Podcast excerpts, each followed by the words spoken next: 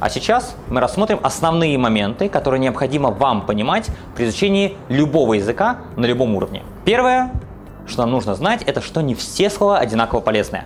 Есть слова более часто употребимые и менее часто употребимые. Предположим, вы решили пополнить свой словарный запас и выучиваете тысячу терминов анатомии желтоперых рыб. Вы все их знаете, прекрасно употребляете, не путаете между собой, при этом в обычной речи очень мала вероятность, что когда-то вам это пригодится. То есть обычную свою речь на большинство разговорных и даже научных тем никак не продвинет знание этих терминов. При этом, если вы возьмете те термины, которые используются в той тематике, в которой вы общаетесь, или разговорный, э, разговорные фразы, разговорные слова, это продвинет вас намного больше, даже если вы учите меньше слов. Поэтому очень важно, какие слова выбирать, какого качества. Единственным правильным решением здесь кажется взять частотный список, то есть самые употребимые слова, и его выучить. Это неправильный путь, потому что тогда эти слова вы не сможете привязать к контексту, то есть они лягут мертвым грузом. Вы их, скорее всего, будете узнавать, не очень хорошо, но узнавать, но употреблять активно, вывести их в активное употребление вам будет намного сложнее. Поэтому я предложу вам 5 разных техник по работе с словарным запасом, каждая из которых закрывает свою задачу, набирает свои слова, которые другими техниками набрать либо сложно, либо нерационально или даже невозможно. И применяя все эти пять техник, правильно применяя, вы сможете очень быстро свой словарный запас прокачать, развить, при этом добавляя туда только самые нужные слова и за минимум времени получить максимальный прирост именно в навыках понимания, разговора, чтения и письма. Начнем с первого способа, это выбор из списка. Со списком мы в первую очередь работаем с тематическими. Мы не работаем с частотными по причине, о которой я рассказал. Вы можете выучить много слов из совершенно разных областей. Они в нашем мозгу записаны в совершенно разных контекстах, то есть местах, никак между собой не связаны, и они будут очень трудно запоминаться и еще труднее вводиться в активный словарный запас. Поэтому мы берем тематические словари, то есть животные, профессии, основные глаголы, а лучше даже глаголы движения, глаголы состояния, то есть хорошо разделенный тематический список и работаем с ним. Кратко, техника следующая. Вы смотрите на слово, если вы его не знаете на английском языке, первое, и второе обязательное условие, оно вам понадобится либо для понимания, либо для разговора, тогда вы отмечаете его галочкой. Таким образом, прорабатывая списки, вы отметите те слова, которые вам нужны для запоминания, и вы сначала работаете со списком, отмечая слова, всегда сначала идет выбор и потом идет запоминание. Если совмещать две эти задачи, вы очень сильно много потратите время и ваша эффективность существенно снизится. Это работа со списками. Вторая техника – это индуктивный набор с помощью MindCard. Очень классный способ, если вы собираетесь ехать, например, в другую страну. И обычно мы делаем пример на путешествиях. Вы рисуете майнд-карту, в центре пишите «путешествие» или любая другая тема и смотрите, из каких блоков состоит эта тема. Например, давайте не путешествие, возьмем более узкую «еда». Еда, у нас есть прием пищи, у нас есть ингредиенты, у нас есть блюда, у нас есть способ приготовления. Каждая из этих категорий делится на подкатегории. И в конце концов делится на маленькие подкатегории, в каждой из которых по 5, 7, 10 слов вы можете написать. Суть этой методики заключается в том, что вы, во-первых, классифицируете все слова, и это дает максимальную связь контекстом, и таким образом набранные слова и выученные будут очень быстро выходить в активный, в активный словарный запас, в активное употребление. Во-вторых, в данном случае вы не выбираете из списка и не думаете, понадобится, понадобится ли мне супница или нет, понадобится мне авокадо или нет, орегано, например, и так далее. А вы сами вспоминаете слова это гарантирует вам, что вспомнены будут только те слова, которые вы реально используете. Часть слов, которые вы используете, вспомнена не будет. Но здесь минимальное количество слов максимально употребимых, то есть максимально для вас релевантных. То есть здесь будет малое количество слов, но очень высокой пользы. Это затратный по времени процесс, потому что вам необходимо будет не только сделать структуру, это как раз делается быстро, а когда вы слова вспомните на русском языке, вы будете дальше из словаря их доставать. То есть вам придется каждое слово переводить. Разумеется, мы пользуемся электронным словарем, никогда не бумажным. И разумеется, вам придется каждое слово как минимум набрать в словаре, чтобы получить его перевод. С существительным проблем не возникает, с глаголами есть проблема, многозначности слов или контекстов употребления. С существительными эта проблема практически нас не касается. Очень хороший способ для ограниченного набора задач, для первичного набора словарного запаса в какой-то теме, когда нам нужно за минимальное время набрать самые важные слова, Тогда, когда у нас нет тематического списка именно по этому направлению, либо тематический список огромен, если вы едете в путешествие, вот такой вот разговорник или словарь, не нужно его полностью шерстить, потому что когда вы будете работать со списком, вам будет казаться, что каждое слово важно. Наволочка, вот никогда не употребляли, но вот но вдруг понадобится, я же отдыхать еду. Поэтому с помощью майнд-карты вы наберете в десятки раз меньше слов, и, по сути, потратите меньше времени, чем если бы вы запоминали большое количество слов, которые вам, скорее всего, не, не понадобятся из списков. Два принципиально разных подхода. Здесь вы придумываете слова, и ничего лишнего вы не придумаете. Здесь вы, наоборот, убираете слова, которые вам не нужны, потому что, по сути, вы над каждым словом в списке будете думать, а вдруг оно понадобится. Это самая большая проблема, самый большой бич работы со списками. Поэтому, если вы вдруг взяли самый полный список, я как-то брал 82 82 вида рыб. Я половину-то на русском не знал, этих рыб. Половину. Разумеется, отметил только самую-самую-самую нужную рыбу, а главное знать белая или красная рыба, если мы говорим про питание. Но если вы, конечно, специалист по изучению рыб, хорошо бы знать побольше. Эти два способа не исчерпывают всех способов набора словарного запаса. Третий, который вы будете использовать очень часто, после того, как вы набрали основную базу через уже майнд-карту, если набрали. Не всегда майнд-карта используется, это ограниченный набор задач. Вы со временем поймете с практикой, придет понимание, когда какой способ использовать логичнее. После списка рекомендую использовать способ набора словарного запаса из материала, то есть из текста. Он позволяет, во-первых, набрать те слова, которые вы никогда не наберете через тематический словарный запас, через тематические списки.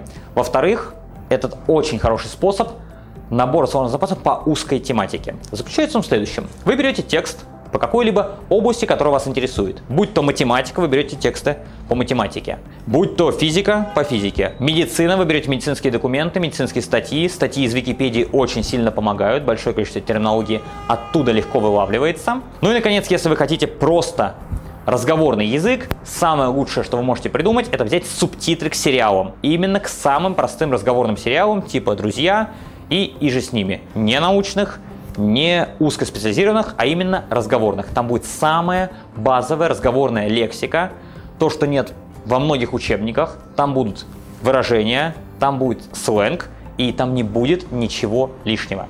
Как работать с текстом? Вы берете текст, Берете фломастер, либо текстовый делитель и выделяете незнакомые слова. При этом вы не читаете текст, а вы стараетесь просто увидеть эти незнакомые слова. И сделать это максимально быстро. Несколько секунд на страницу. 10, 15, 20, но не читая текст. Проработав 10, 20, 30 страниц таким образом, вы увидите, что вы моментально находите незнакомые слова. Сейчас вы можете прямо проверить этот способ Могу ли я, не прочитывая, находить незнакомые слова? Очень просто. Откройте статью на русском, например, или на английском языке в газете и найдите там цифры и числа. Вы это сделаете легко. Глаз моментально будет на них останавливаться, совершенно не читая основной текст. То же самое у вас выработается в виде навыка, когда вы проработаете несколько десятков страниц подряд. Поэтому на выделение каждого слова будет тратить меньше секунды, но вам придется каждое этих слов перевести. Что очень важно, Здесь вылавливаются те слова, которые другими способами набрать мы, к сожалению, обычно не можем. И многие из этих слов будут многозначные или определенным способом употребимые в данном контексте. Поэтому, увидев выделенное слово вторым этапом, первым мы выделяем, вторым, увидев слово, мы смотрим в словаре его перевод, и если мы сомневаемся, что несколько переводов и нам нужен из них какой-то конкретный, но мы сомневаемся какой, мы просчитываем предложение, в котором это слово встретилось. Только в этом случае. В другом случае мы просто выучиваем слова. В итоге, выучив все слова из текста, доведя их до высокой скорости воспроизведения, мы прочитываем текст. Таким образом, возвращая слова в контекст, мы их прикрепляем в нашей голове к этой тематике, к этому контексту, то есть увеличиваем скорость их вывода и в активный словарный запас, и вероятность их узнавания в других контекстах в том числе. При этом мы понимаем, что написано в тексте. Я рекомендую этот способ не только с иностранным языком, но и в том числе, если вы читаете статью по математике, по экономике, физике, биологии на русском языке, и вам встречаются незнакомые термины, ваш мозг не может в это время соединять полученные знания, то есть проводить нейронные связи. Поэтому сначала мы выучим всю терминологию, то есть все слова вам должны быть понятны, после этого вы читаете текст и вы реально его осмысливаете. То же самое происходит и с иностранным языком. Если вы читаете текст, не зная части слов, вы просто не можете осмыслить смысл. А во-вторых, эффект от такого чтения сильно сокращается, потому что по сути вы не занимаетесь развитием своего языка и понимания. Точнее, занимаетесь, но с очень низкой эффективностью. Как только вы будете знать все слова, ваш мозг сконцентрируется именно на понимании текста, на разборе смысла, и вот это и будет настоящим занятием языком. Плюс в любой абсолютно области вы можете за несколько часов набрать нужный вам словарный запас, просто взяв нужные статьи, взяв нужную документацию, выделив незнакомые слова и выучив их. Например, если вы на новую работу приходите на английском языке, начинаете учить новый предмет, то вы просто берете первые 50 страниц учебника, документации и так далее, выделяете незнакомые слова, выучиваете и прочитываете этот учебник и прочитываете эту документацию. Когда я учился в Южной Корее на английском языке, каждый семестр, к концу предыдущего семестра, мне казалось, что английский язык это просто практически вот, уже вошел в кровь и в ДНК, но в начале следующего семестра я понимал, что это не так. Почему? предметы заканчивались определенные, где терминологию я уже прекрасно знал, начинался новый предмет, на котором терминологию я не знал. На русском происходит примерно то же самое. Новые термины. А в английском этих слов еще и больше, потому что некоторые слова-то мы знаем как носители языка. И поэтому, проработав первые страницы учебника, выучив терминологию, прочитав учебник, вернув эти слова в контекст, запомнив, далее я воспринимал новый предмет, как будто я уже семестр на нем отучился, потому что всю, все термины, которые встретятся в лекции, я знаю из учебника. Очень полезный и важный способ, с помощью которого вы наберете не только разговорную лексику из фильмов и сериалов, в первую очередь сериалов, но и специфическую лексику из любой узкой области максимально быстро. Кстати, этим способом пользуются синхронные переводчики и переводчики очень высокого уровня, когда им нужно переводить какие-то очень узкоспециализированные диалоги, узкоспециализированные выступления, в которых они вообще не в зуб ногой. Например, сохранение там, зерна в условиях там, крайнего севера. Они просто берут несколько статей, э, текст выступлений на, на предыдущих конференциях, переводят, находят оттуда 20-30 терминов, понимают, как они употребляются, прочитывают эти тексты и идут уже с пониманием, как эти термины употребляются. Еще есть потрясающий способ который используется параллельно со всеми остальными ежедневно, это маленький блокнотик, в который вы выписываете на русском и на английском языке те слова, которые вам встретились незнакомые. Это тот блокнотик, который даст вам наименьшее количество слов, но это будут самые важные слова. Почему? Вы услышали какое-то слово, но при этом, например, в метро спускаетесь, вам говорят mind the gap, вы думаете, что это может значить. Если вы можете это написать, не ошибившись, э, либо хотя бы записать произношение, чтобы потом спросить носителя языка, он вам объяснит, что это такое, почему нужно опасаться ям и дыр, потому что так на английском языке звучит осторожно, как не прислоняйтесь к дверям, как бы осторожно, там есть дырка. И вы можете тысячу раз это слово услышать, но каждый раз не знать, как оно переводится. Опять же, вы идете, например, на работу, хватаетесь за поручень и думаете, как же это слово называется. И вы можете тысячу раз схватиться, тысячу раз споткнуться по ребрик и не знать, как он называется. Поэтому один раз споткнувшись, подумав, мне же не хватает этого слова, оно действительно мне нужно. Вы выписываете его на русском в свой блокнотик, блокнотик закрываете и вечером со словарем из блокнотика находите эти слова и выписываете. Выписываете, запоминаете, ну и в дальнейшем уже, надеюсь, употребляете. Таким образом, те слова, которые вы пропустили, вы сможете запомнить и вывести в активный словарный запас. Очень важно выписывать не только то, что на английском вы услышали, а именно то, что вам не хватило на русском.